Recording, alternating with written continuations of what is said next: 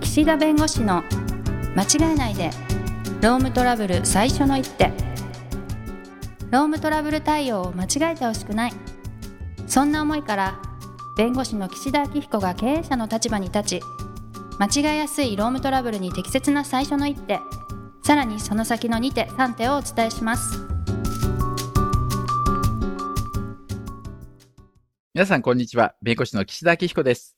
こんにちはナビゲーターのとちおえみです途中さん、202回ですって、なんかね、うん200の節目が来て、201回目にさあ、ここからお願いしますとかね、再スタートみたいに言うんだけど、忘れちゃって、もう202回目に。 あの、はい200回台も頑張っていきましょうと。 2が多いですねね。そういうことですね。 2022年だしあ、そうですね。うんうんそう。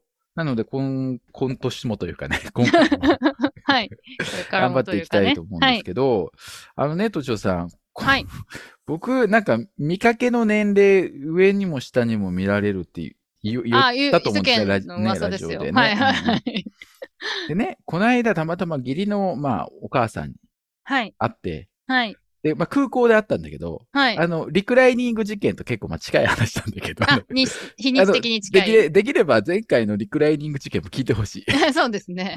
つつながるから。この時か、みたいな。そうそうそう。う。はい。あの、義理のお母さんと一緒にこう、飛行機に乗る機会ありましたと。はい。あの、まあ、空港のあの、なんていうの、ロビーで待ってたら、うん。なぜか知らないんですけど、うん。その義理のお母さんがですね、全く他人の、はい。わかんないけど、55、6歳の人に、うん。私と間違えて、おー。私に声をかけるおー。つもりがですよ、はいはい、はい。その謎の見知ら ぬスマホを見ている人に、はい。あら、明彦さんと、だいぶ髪切ったのねって言ったんだけど、いやいや、俺じゃないからって。えいやえ、むちゃくちゃ、もうだって、もうだって、えもう、な、すごい年をいってらっしゃる、もう、髪もかなりこう、年齢相応になって、もう単発で、ー。うん。で、しかもね、半年とか1年ぶりぐらいに会ってたらわかるよ、まだ。はい。ね、この間の変化がわからないから。うんうん、うん。いや、1、2週間向かい前に会ってるからね。おー、なるほど。う背ん格好は似てるんですか、いや、もう座ってるから背格好とかもないよあ、ね、もあんまり。りないのか。はい、そうはい。 1、2週間前に会ったから、うん そこから多分髪が大幅に切られてたんだろうね。そうなるほど。え、そんなことありますえそんなこ、そんな、間違えますか、まあ、話しかけちゃうことはあんまりないですね。ないよね。ちょっと、あ、来たかなと思って行ったら全然違ったとかは。そうそうそう。あるはあるかも普通に話し込んで、 うん。なんか知らない人と喋ってるなと思ったら。 いや、それしはかもない、しっかり話し込んでるわけですよ。へえ。目を見て、だってさ、髪短く切ったんですかとか言ってるぐらいだから、 もうちょっと待ってよと思ったんだけどうんうね。ん。ああ、だから、あ僕ってやっぱり年齢不詳だなっていう。そういうことですかいや、そういうことでしょ、だって。そういうことかなうん。いや、いや、そうじゃないとおかしいからね。うんうん、そうですかね。え、はいそんな人間違いしますとちおさん。僕よくね、人に声かけられるの。言ってた。なんといまかしたよさんですよねって。うん。あ、道歩いてるだけでも。私は、まあ、めったにしかなないと思いなんだまろうす。ね誰々さん似てるとかは、たまに言われるけど、その本当に間違われることとかは、ないと思います。はいい。や、間違われるのはまだ100歩譲って、あ、こういう顔の人がいるんだっていうことでうんうん終わるけど、うんうん。僕と間違えて55、6歳の ね、風貌全く違う人に声かけるかね。で、一まあ瞬、ねあ、間違えましたでしょ、すぐ。そこでなんで髪切ったんですか、と かねっ お疲れだったんじゃないんですていかう問題ですよ。はいはいはい。でね、、うんはいまあ、それはね、笑える話なんですけど、うんまあ、笑えない話が不利益変更の話ですよ。うんあ、笑えないんだ。ね。はい。そうそうそう。でね、前回の回もやっぱりこれセットで聞いてほしいんですけど、はい。まあ、前回、都庁さんの給料をね、まあ、30万円を25万円だっけ、20万円、 25。にね、下げますみたいなのはできるかっていう話で、結局、できるできないがよくわからないまま終わってったんだけど、ああ、そうでした。ね、ね、うんそうそうそう。でね、うん。基本給って基本的にやっぱり会社が決めるわけよ、この額ですって。はい。ね、例えばだけど、はい。そうするとね、根拠がなく、勝手にはやっぱり下げられないものなの。勝手にはね。はい。勝手にはね、下げられないのうで、ん。まあ例えば、都庁さんがもう25万円でいいですと、私は迷惑をかけてるし、私は30倍もらえる資格がないと、うん。なので25万円で一から頑張りますんで、うんあの、どうぞ雇ってください。これだったらまだいいと思うよ。はい。まあ、ここの不利益変更の合意、同意うんこれの有効性の問題はもちろんあるんだけど、はい。だけど、一応そうやってご本人が納得するっていう形で給料を下げるっていう手はなくはないの。うん、うんな。くはないの。はい。だけど、そうでない限りは、例えば年俸制みたいな形で1年ごとに給料を見直しますよとか、あもうあの、職能資格とか、その等級制とかね、何等級何号法とか、あ。うん、うん。そういう形で、あなたはこの等級にありますと。あなたの能力、この等級ですと。それが、まあいろいろこの間にやらかしたり、いろいろこう、成績が悪くて、あ、D 評価が4回続いたと。でうん4回 D 評価続くと次、降格対象になっちゃいます。みたいな形で、降格になって給料下がるっていうのはあるんだけど、あなんか仕事ができないから、給料30万、25万に変えるとか、例えば就業規則の中に、あの、給料については、上げたり下げたりすることがあるって、一文だけさらっと入ってる就業規則もあるんだけど、あ。それだけじゃやっぱ足りないのよ。うん、こういうルールのでいくと。で、こういうルールでやってて、例えば、この条件を満たしたんで、降格の対象になるとかっていう形で、ちゃんとルール定めて、手続きをこう踏まないとね、給料ってやっぱり下げられないの、基本ね。はい。だから、よくあの、不利益変更っていう、まあ、あの、今回のテーマなんだけど、はい。不利益変更っていう時には、一方的に無理やり変えるっていうのが、まあ、不利益変更なの。なるほど。一方的にね。うん。で、同意があって変える。これは本人が同意をしていて、まあ、労基法とか労働協約とかそういうものに抵触しないという前提あるんだけど、はい。あの、お互いが納得すれば不利益変更なんだけど、同意があるので有効な不利益変更なわけ。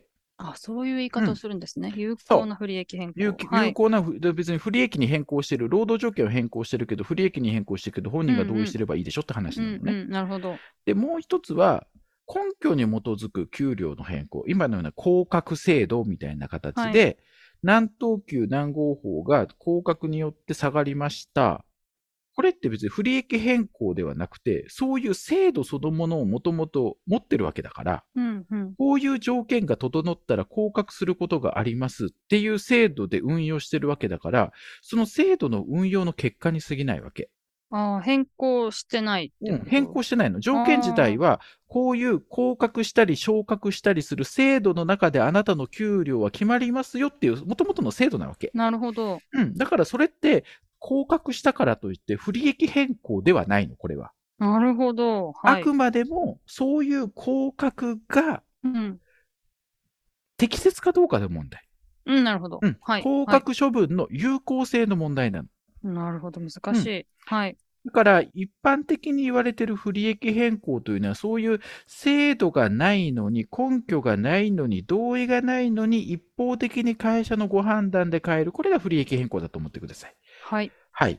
うんでね、うんこれがまあ不利益変更なんだけど、はい。今言ったように、まあ、同意があるパターンと根拠に基づく場合とあるんだけど、はでい同意に基づく場合には、その同意が正しく取れてるかどうかと。あ普な通、るほ給ど料ね、下げるの同意しないじゃないですか。うん。例えばね、途上さんがね、いや、30万から25万ですと、ああ、喜んでって言わないでしょ言わない言わない。う。うん。はい。だけど、まあ、なんかこう、自分の中でいろんなことのバランス考えて、あ、ここは同意した方がいいんだろうなとかってあるわけよ。はい。まあ、例えばもう雇用がなくなるとかね。もうこのの、まま行くと会社が潰れちゃうから、みんなの給料申し訳ない、一律10%カットさせてくれとうん。言った時に、あ、このまま協力ね、会社にしないと、もしかすると、まあ、今後、会社がなくなってしまったら雇用そのものも失われてしまうんで、ここはみんなで協力しようって思ってくださるような場合とかね。はい。あとは過去の、その、例えば残業代未払いがうんたくさんあると。うん。でも、まあ全額全員に払ってたら多分会社潰れちゃうと。はい。まあだからまあ、こっちも全部、その2年分のね、その残業の記録残ってるわけじゃないし、わかんない部分もあるから、まあそこは一定程度会社と合意をして、これだけお金がもらえればいいですと。まあ、いうような形で合意をするということもあるし、ああの一部、過去のものを請求しませんっていう債権を放棄する合意を結ぶことも、まあ、あるんだけど、はいこういうものもやっぱりいろんなことの自分の中での、まあ、状況をいろいろこう鑑みてこう判断していくみたいな形で、同意そのものが、まあ、有効に取れてたかどうかって問題もある。ですね、はい同意の問題。で、降格の問題は手続きちゃんと踏んでるかとか、そもそも降格になるような不祥事があったのかとかね、成績の付け方が妥当だったのかとか、そういう問題がああると。はい。いうことなんで、不利益変更も結構、あの、シビアな論点だけど、不利益変更の同意が取れたかどうかもシビアな問題だし、うん給料を下げるという降格もやっぱりこれはシビアに見られると。うん、なるほど。やっぱり労働条件を労働者の方に不利に変更するっていうのはやっぱり大変なのよ。うんうん。うん。はい。だからよくね、どうやったら有効に不利益変更できますかとか、うん、トラブルなくとかっていうお題をいただいて結構セミナーとかのテーマに依頼されることがあるんだけど、うん、なるほど。で結構ね、あの、言うこと少ないのよ。 だっうて、ーん。難しいです。根拠が必要です。はい。で、で、終わっちゃうのよ、本当は。へで、従業員の方が会社のことを思ったり、いろんなことを考えて同意してくだされば OK ですと。うん多分もうね、3分で終わっちゃうのよ、講演が。 なるほどね。うん。だからね、結構このテーマもらうと、うーん、うーんって、相相手次。第だから、これこそまさに。はいはいはい、はい。だって、不利益変更の同意自体は、同意があればできるわけでしょ、同意ってなんか同意書みたいの書くわけですかそうはいはい。だからね、同意が取れればいいんだけど、いや、同意が取れない場合どうしたらいいですかじゃあ、同意取れるように努力しましょうっていう、ね、やり方もあるし、 はい。ね、同意が取れないんだったら一方的に変更するっていう形でリスクあるけどやるのかとかね。ああ、そういう選択肢もと。か、あとはあるんいだろんな他の条件をこうプラスすることで今回のマイナス分とセットにしてね、うん。合意するとか、いろいろこうやり方あるんで、たうんなるほだ、どフリー健康は難しいんだけど、え難しいです、できません、終わりだったら、まあ僕の仕事がなくなるので、うんうん。手を変え、品を変え、はい。あれやこれや、うんうん。まあ説明をしていくわけなんですけど、うーん。あの、時間の関係であと2、3分なんでね、あんまり、あの、大展開してもしょうがないんだけど、はい。あの、不利益変更と、まあ、似て非なるものとしてというところで、はい。懲戒処分の減給ですね。ああ、はい。懲戒処分で、減給処分っていうものを就業規則に定めていらっしゃる会社さんあるんですけれども、はい。この減給っていうのは、この労基法上に縛りがあります。うん。減給していい額の縛りがね。うん。うん。で、それが、まあ、この、あの、ラジオでも何回か言ったかもしれないけど、はい労基法の91条で、就業規則で労働者に対して減給の制裁を定める場合、こういう悪いことをしたら減給するよっていう制裁ですね。はいこ。れを定める場合、その減給の額というのは、1回の額、な1回悪いことをして減給処分するっていう場合に、その1回の額が平均賃金の1日分の半額を超え、ちょっと省略するけど、半額を超えてはならないっていうルールがあるの。うんうん。うん、だから何か悪いことして、減給の懲戒処分ですって決めたときに、引ける額が、1回の額が平均賃金の1日分の半額を超えてはならないってことだから、マックス引けて1日の平均賃金の半額までなのよ。はい。なので、都庁さんの給料がね、30万円っていう家庭のもと、今、2回ぐらいこれやってんだけど、このラジオね。30万でもう、本当にざっくり言って、例えば1日の平均賃金1万円だととしましょう。はい。ね、30日だだとしてね。んそうすると1日あたりの平均賃金1万円だとして、半額しか引けないってことは5000円なのよ。うん。 5000円しか引けない。はい。しかって感じですよね。うやんっぱりうんうん。で、これは不利益変更ではない。はい。あくまでも減給という懲戒処分を受けてる。はい。はい。それって一回きりなんですかと、1回きりなんでああー、す。なるほど。なのでね、たまに、こう、毎月10%カットとかっていう形 でやってるケースがあっでたかりい、。はい。うん、あるんだけど、はい。これって減給の制裁としてはできないのよ。なるほど。うん。あくまでうん言及と制裁としてはだよ。はい。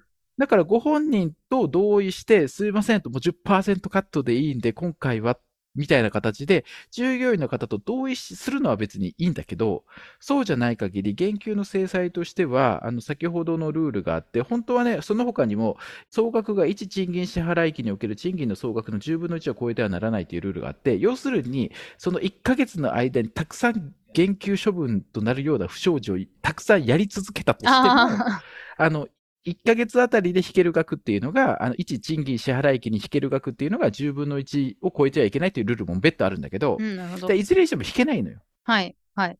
で、これは不利益変更の問題ではなくて、違法な懲戒処分をしてるってこと。うん、うん、うん。なるほど。だからこれは別に懲戒処分によって労働条件を変更したというよりも、違法な懲戒処分に基づいて賃金が全額支払われてないという状況だから、これについては不利益変更の有効性の問題ではなくて、その懲戒処分をやりすぎちゃってるということで、遡って差額賃金が請求できるとういうことですんね。はで、いこ。のあたりがね、また時効の問題が絡んできて、じゃあどこまで遡れるのみたいなのを、多分ね、ちょっと前にラジオで言った気がするんでね。うん。なんか時効の問題。うん忘れちゃったけど。はい。はとい。いう形でね、あの、はい不利益変更の似て非なるものとか結構あるんで、ちょっとそのあたりの今日は整理をさせていただきました。はい。はいえーということで、時間になりましたので、今日はこの辺にしたいと思います。ありがとうございました。ありがとうございました。今回も番組をお聞きいただきありがとうございましたロームトラブルでお困りの方はロームネットで検索していただき柿椿経営法律事務所のホームページよりお問い合わせください